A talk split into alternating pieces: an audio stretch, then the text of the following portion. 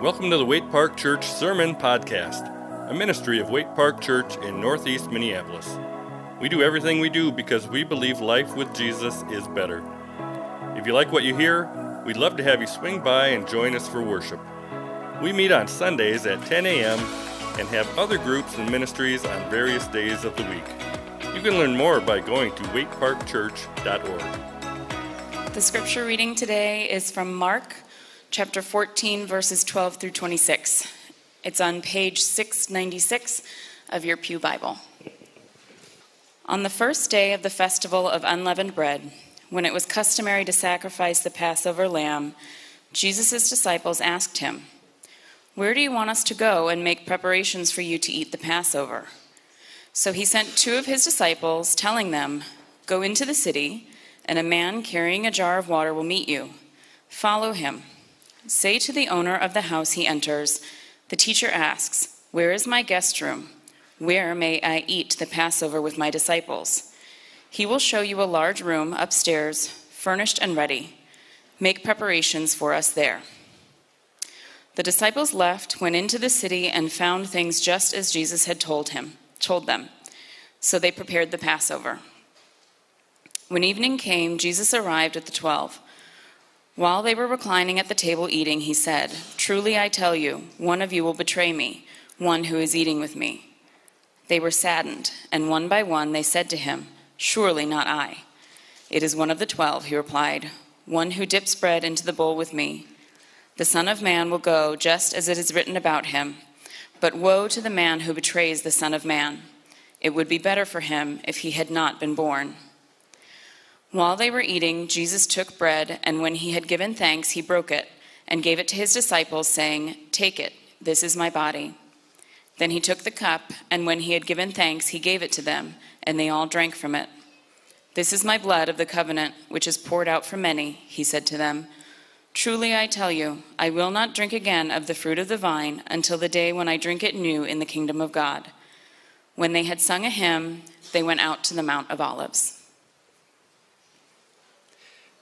There are a lot of times that we have special foods that help us remember things. Um, is Nathaniel, let me look, find Nathaniel. There are a lot of great birthdays in July. Nathaniel, happy birthday. It's a little bit late, but on your birthday in earlier in July, did you have a special food or celebration to honor your birthday? He's shaking his head, yes. And was there shout out one or two of the foods or items that you had at your birthday.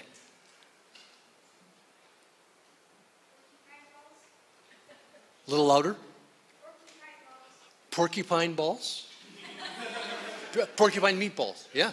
Awesome. One of my favorites. Okay. Um, often there are people will bake something that is celebrated at birthdays they'll bake, maybe they won't bake ice cream, but they'll have ice cream. Okay, awesome. They may bake pies or cakes. Um, John, at Christmas time, do you have a favorite food? I know it's just a favorite. Hard to pick a favorite. Name one. Name something. Maybe not the favorite. One. Waffles? Okay. For Christmas. Good. All right. So, some foods, right? We start to think of a food and we remember the celebration. Now, Nathaniel, right? We're going to focus in on his porcupine meatballs, ice cream. Uh huh. Um, let's see. Rebecca, oh, your birthday's in December. Okay. Um, do you have, do you bake, is there something baked for you or prepared for you on a, on a birthday? Carrot cake. We're getting hungry. Carrot cake. All right, these are things that help us remember. And eating is something that we do. Sometimes we do it three times a day, sometimes we do it a lot of times a day. We eat, right? And sometimes we don't even think much about it, but we eat. But Jesus used this common idea of eating to help us remember something. And so, what he did, and um, Molly read this for us in the scripture today. They got ready to celebrate the Passover. And the Passover, remember, was when the angel had passed over the people of Israel. And so they were remembering that. But Jesus used this meal to take a loaf of bread and he gave thanks and he broke it. And then he offered to his disciples who were celebrating with him around table and they took the bread and started to eat. But as they did, Jesus said this to help them remember. He said, This is my body that's broken for you. And they're still kind of shaking their heads and wondering what's all in this last several weeks, right? Jesus has been talking about suffering and dying, and they're like, what is Jesus talking about? And then he takes this loaf of bread at our Passover celebration and breaks it and says, This is my body broken for you. And then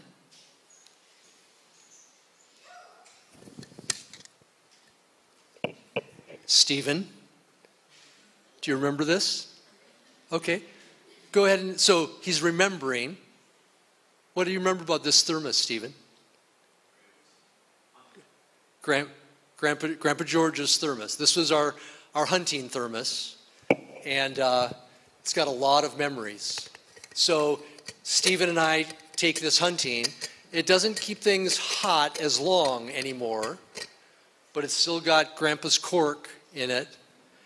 And Jesus took the cup of wine at the table.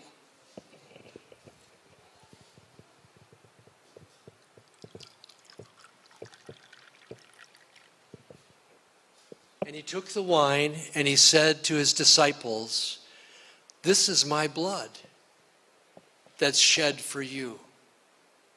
Take it and drink.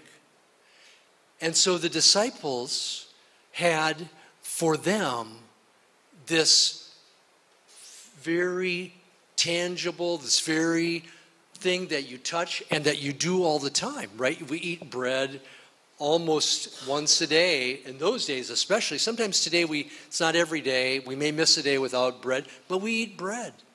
And we drink wine or juice. And jesus took this and said this is my body and this is my blood that I'm giving for you, so that, as Molly read, so that, and we sang in the songs today, our sins can be forgiven. They can be covered over.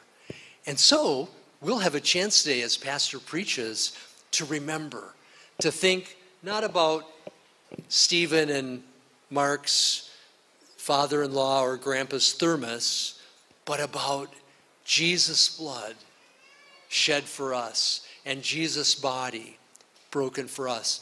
So we use our youngest men and women, we use the word, you'll hear moms and dads talking about communion, and we also call it the Last Supper because it was the Last Supper that Jesus had before he died, or the Lord's Supper because Jesus is Lord and he had this bread and wine at his, at his supper.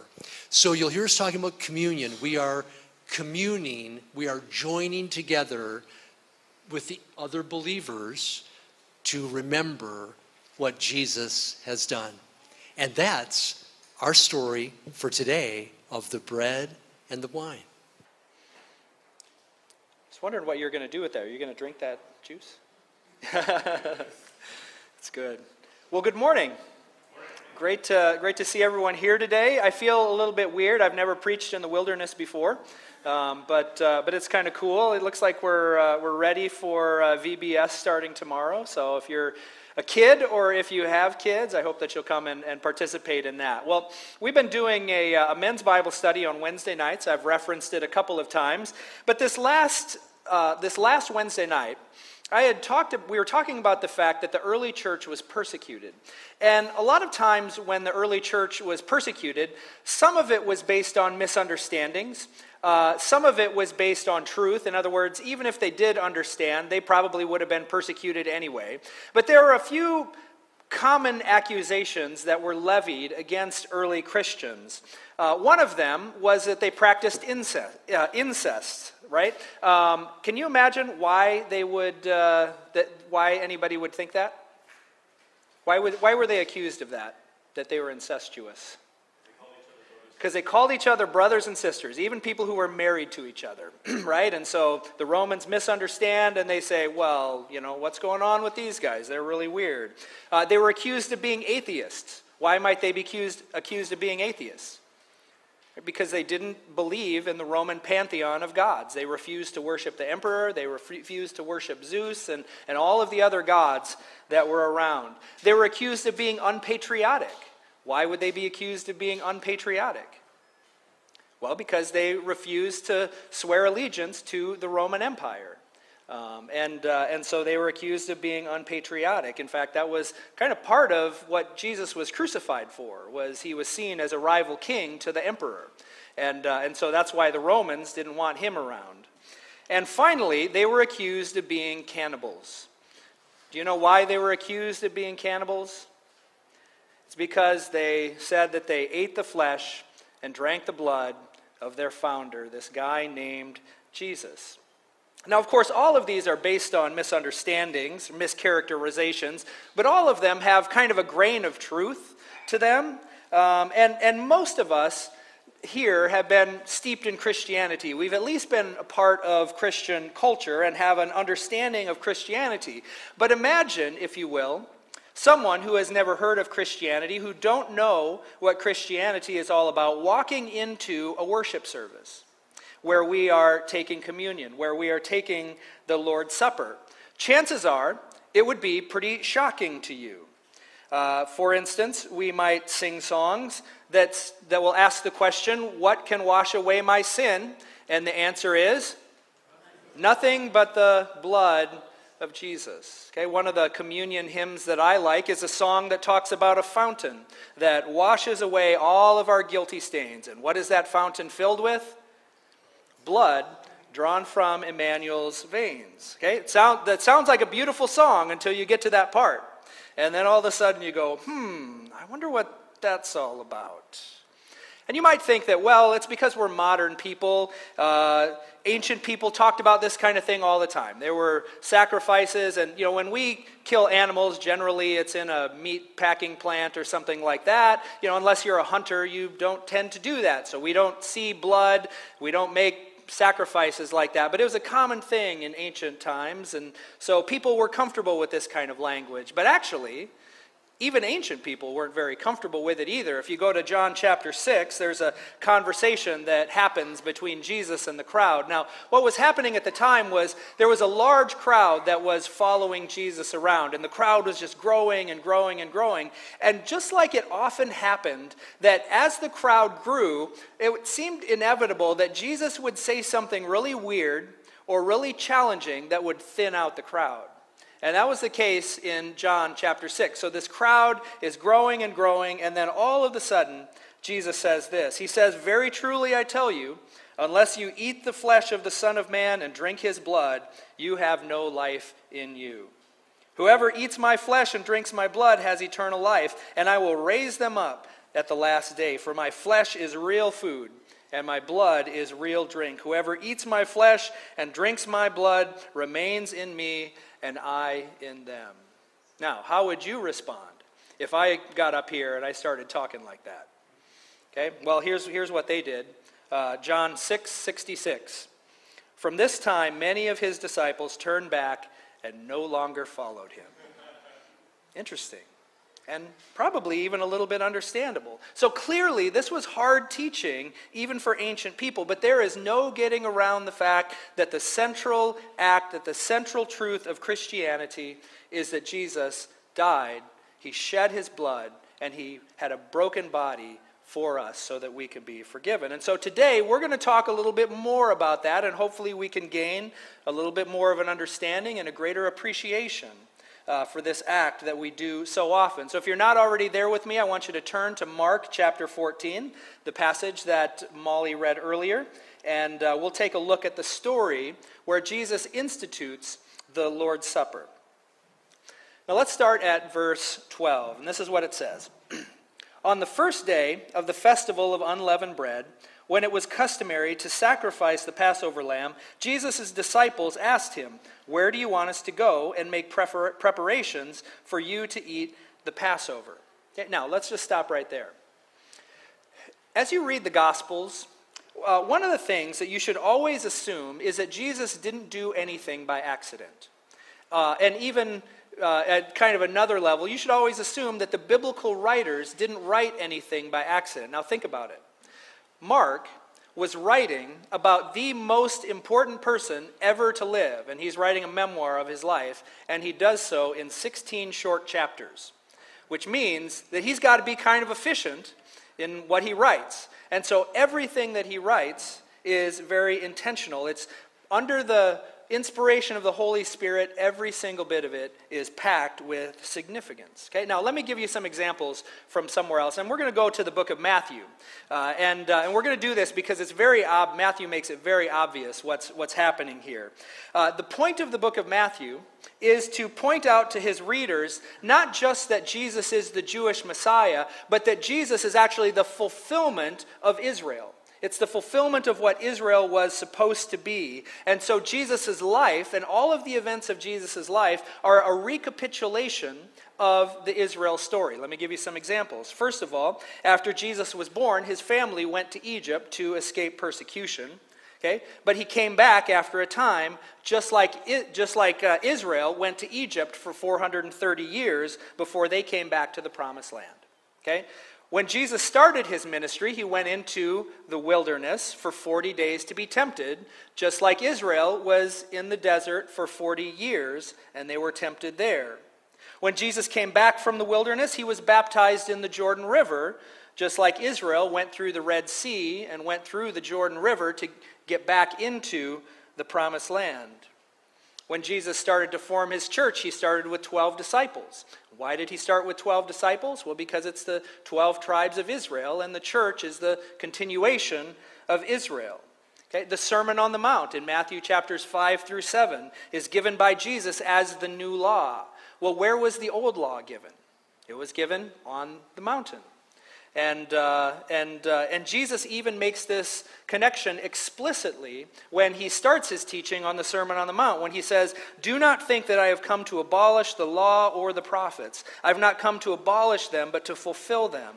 For truly I tell you, until heaven and earth disappear, not the smallest letter nor the least stroke of a pen will by any means disappear from the law until everything is accomplished. And then he goes on and he preaches the, the Sermon on the Mount right? So, all that is to say is if you read with your eyes open, then you'll be able to see things. The things that Jesus does and says are continually pointing back to the story of Israel. Okay, now back to Mark chapter 14.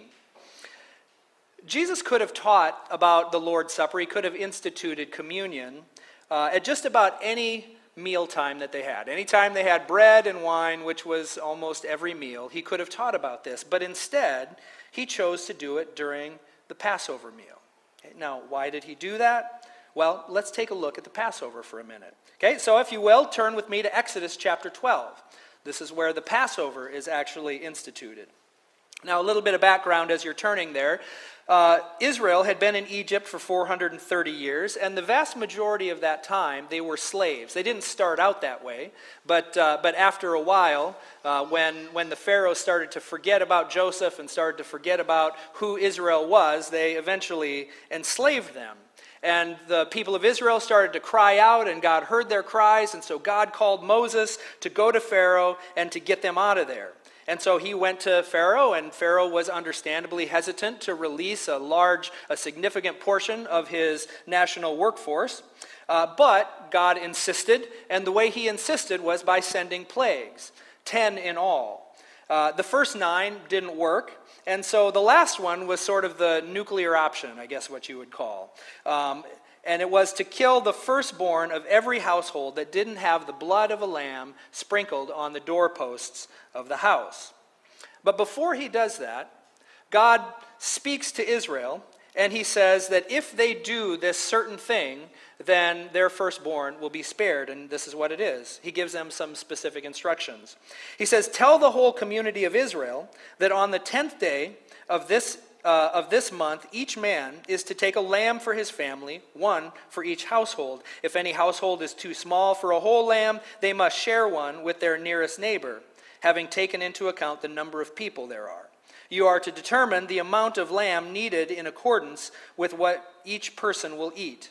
The animals you choose must be year old males without defect, and you may take them from the sheep or the goats. And then it goes on and gives a lot more instructions, and we don't have to go through all of them. You can read it, it's, it's right there in, uh, in Exodus. Uh, but you can, you can uh, let's jump down to verse 12 here. And this is what he says. He, he explains what happens then. He says, On that same night, I will pass through Egypt and strike down every firstborn of both people and animals, and I will bring judgment on all the gods of Egypt. I am the Lord. This blood will be a sign for you on the houses where you are. And when I see the blood, I will pass over you. No destructive plague will touch you when I strike Egypt. All right? And so this is the way that God rescues Israel from slavery in Egypt. And for the rest of their existence, God wanted them to remember this moment. Okay? And how were they to remember? By every year recreating that night that God brought Israel out of Egypt. And then they would have a week long feast of, of unleavened bread. All right, and then we get to verse 14 here, and this is what he says This is a day you are to commemorate.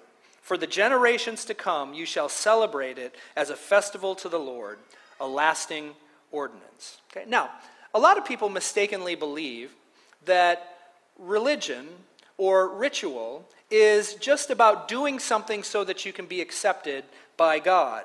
And maybe in some religions that's the case, but it's not the case in Christianity. For Christianity, we do rituals so that we can remember. Okay? And just like for the Jewish people, it was all about remembering. And this remembering of the Passover would do a number of different things.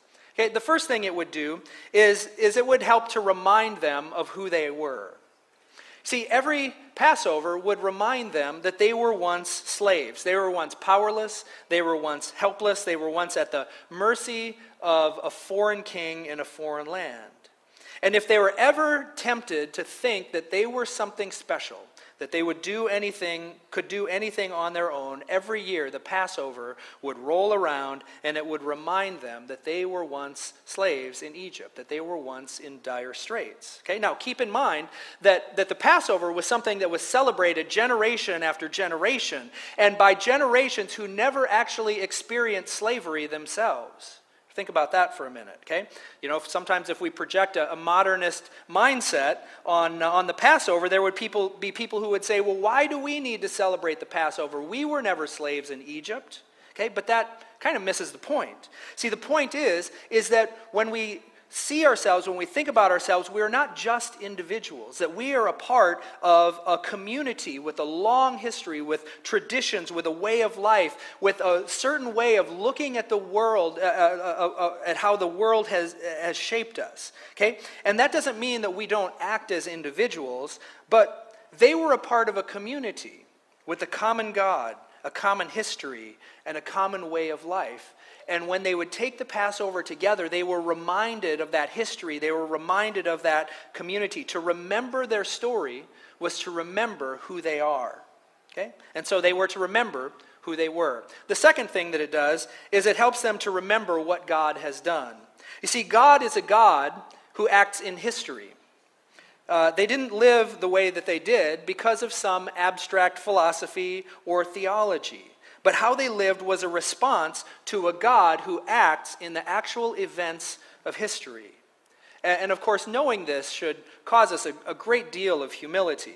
You see, God would oftentimes remind in the Old Testament, remind the people of Israel that it's not because of their greatness, it's not because of their obedience that God acted on their behalf, but it's solely because of his gracious character. And so, for instance, we see passages like Deuteronomy 9, verses 6 and 7, where it says, Know therefore that the Lord your God is not giving you this good land to possess because of your righteousness, for you are a stubborn people. Okay, and then actually, if you keep reading, it just goes on. It lists sin after sin and failure after failure. And it's just saying, hey, listen, I want to let you know that you're receiving these blessings not because you're anything great, but just because of my grace. And what it always does then is it always reminds them of God's character, like when God is instructing in, in uh, Deuteronomy chapter 6, where God is instructing parents how to teach their children. He says, it says this When the Lord your God brings you into the land he swore to your fathers, to Abraham, Isaac, and Jacob, to give you, a land with large, flourishing cities you did not build, houses filled with all kinds of good things you did not provide, wells you did not dig, and vineyards and olive groves you did not plant, then when you eat and are satisfied, be careful that you do not forget the Lord who brought you out of Egypt, out of the land of slavery. It's not because of what they did, it was strictly because of what God did. And Passover was a reminder that they serve a great God that loves them and proved it in history. And then the final thing it does is it's not just about remembering the past, but it's about how they live into the future. And like I said earlier, that the religion is not just about the ritual, it's actually about the life. What kind of lives do we live as people? And so they weren't called to remember just so they would have a nice ritual to follow, just so they would have a great uh, feast that could result in a lot of nostalgia for people and all of that. But it was to remember who they were and to have an effect on how they lived in the future. And so, for instance, God continually used this reminder that God brought them out of Egypt to instruct them for when they reached the promised land themselves. And, and all of a sudden, when they're in the promised land, now they have power, they have prosperity. And so now he's starting to teach them here's how you should act when you start to get into this position, the same position that Pharaoh was, for instance. Okay, for instance, Exodus chapter 22, verse 21 Do not mistreat an alien or oppress him. Why? For you were aliens in Egypt. So he ties it back to the past. Okay, you shall not, uh, this is Exodus 23, you shall not oppress an alien, for you know the heart of an alien. Okay, you were once there, seeing you were aliens in the land of Egypt. So remember that and let that uh, matter for how you treat people. Here's one more Deuteronomy 24. Do not deprive the foreigner or the fatherless of justice, or take the cloak of the widow as a pledge. Remember that you were slaves in Egypt, and the Lord your God redeemed you from that. That is why I command you to do this. Okay, so he's constantly tying the past. Remember this so you can live differently in the future. Okay, now let's go back to Mark, because that's the reason that we're doing this after all, right? Mark chapter 14.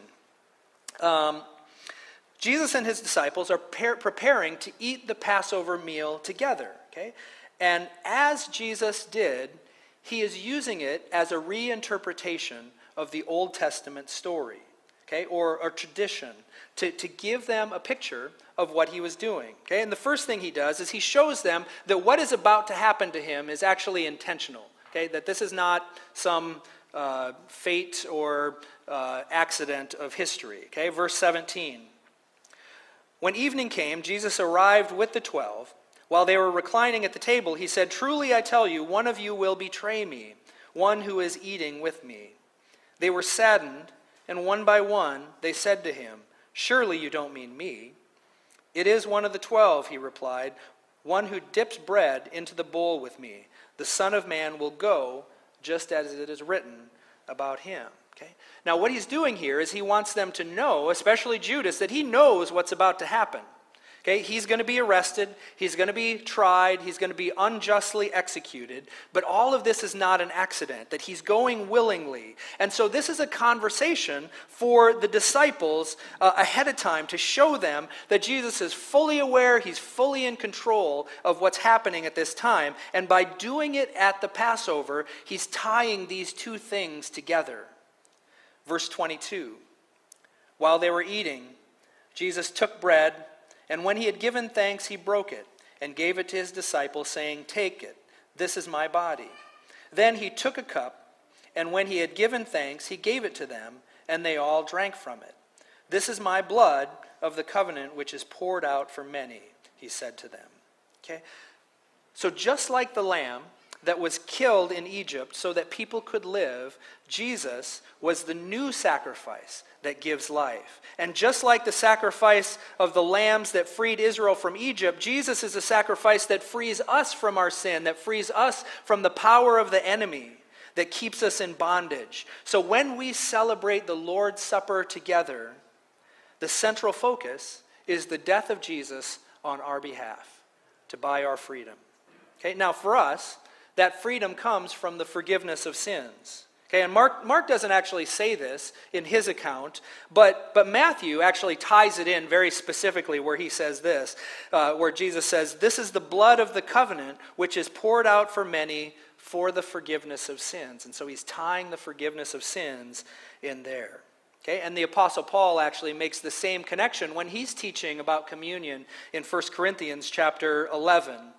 He says, this. He says uh, or sorry in 1 corinthians chapter 15 when he's describing the gospel he says what i received i passed on to you as of first importance that christ died for our sins according to the scriptures. Okay so what we see is all of this coming together that jesus as the passover lamb jesus as the sacrifice for sin the act that reconciles us to god the act that reconciles us to each other. And so as we get ready to take the lord's supper today now let's bring it down to our level and think well, what should it do for us as we get ready to take the Lord's Supper?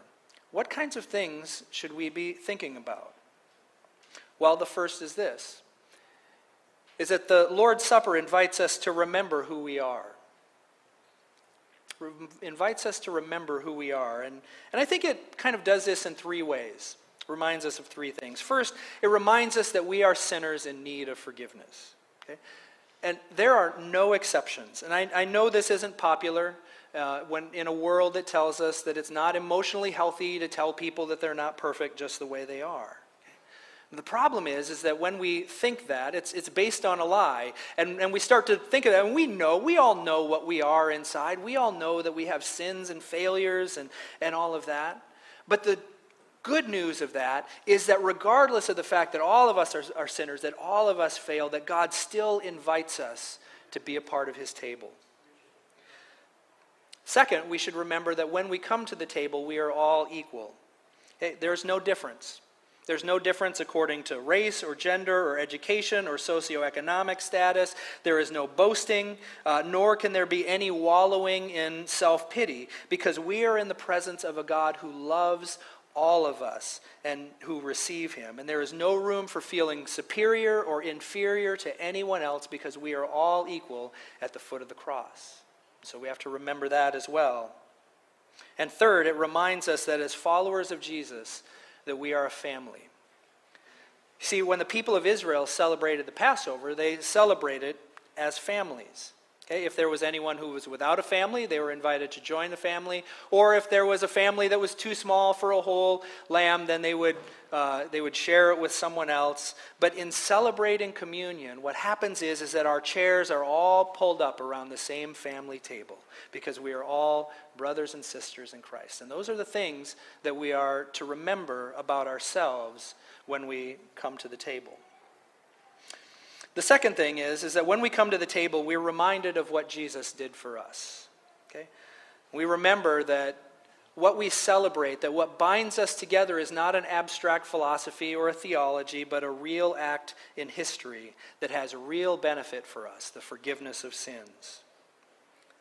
You see, after Jesus got up from that table, he went to a place called Gethsemane, where he was betrayed by Judas, and he was arrested he was tried before the Jewish Sanhedrin and then brought to the uh, Roman governor Pilate, who gave in to the pressure of the Jewish religious leaders and had him flogged and crucified as an enemy of the empire. And now, because of Jesus' sacrifice, the Bible says that we are free from sin, that we are free from fear of death, we're free from the power of, of the enemy that keeps us in bondage.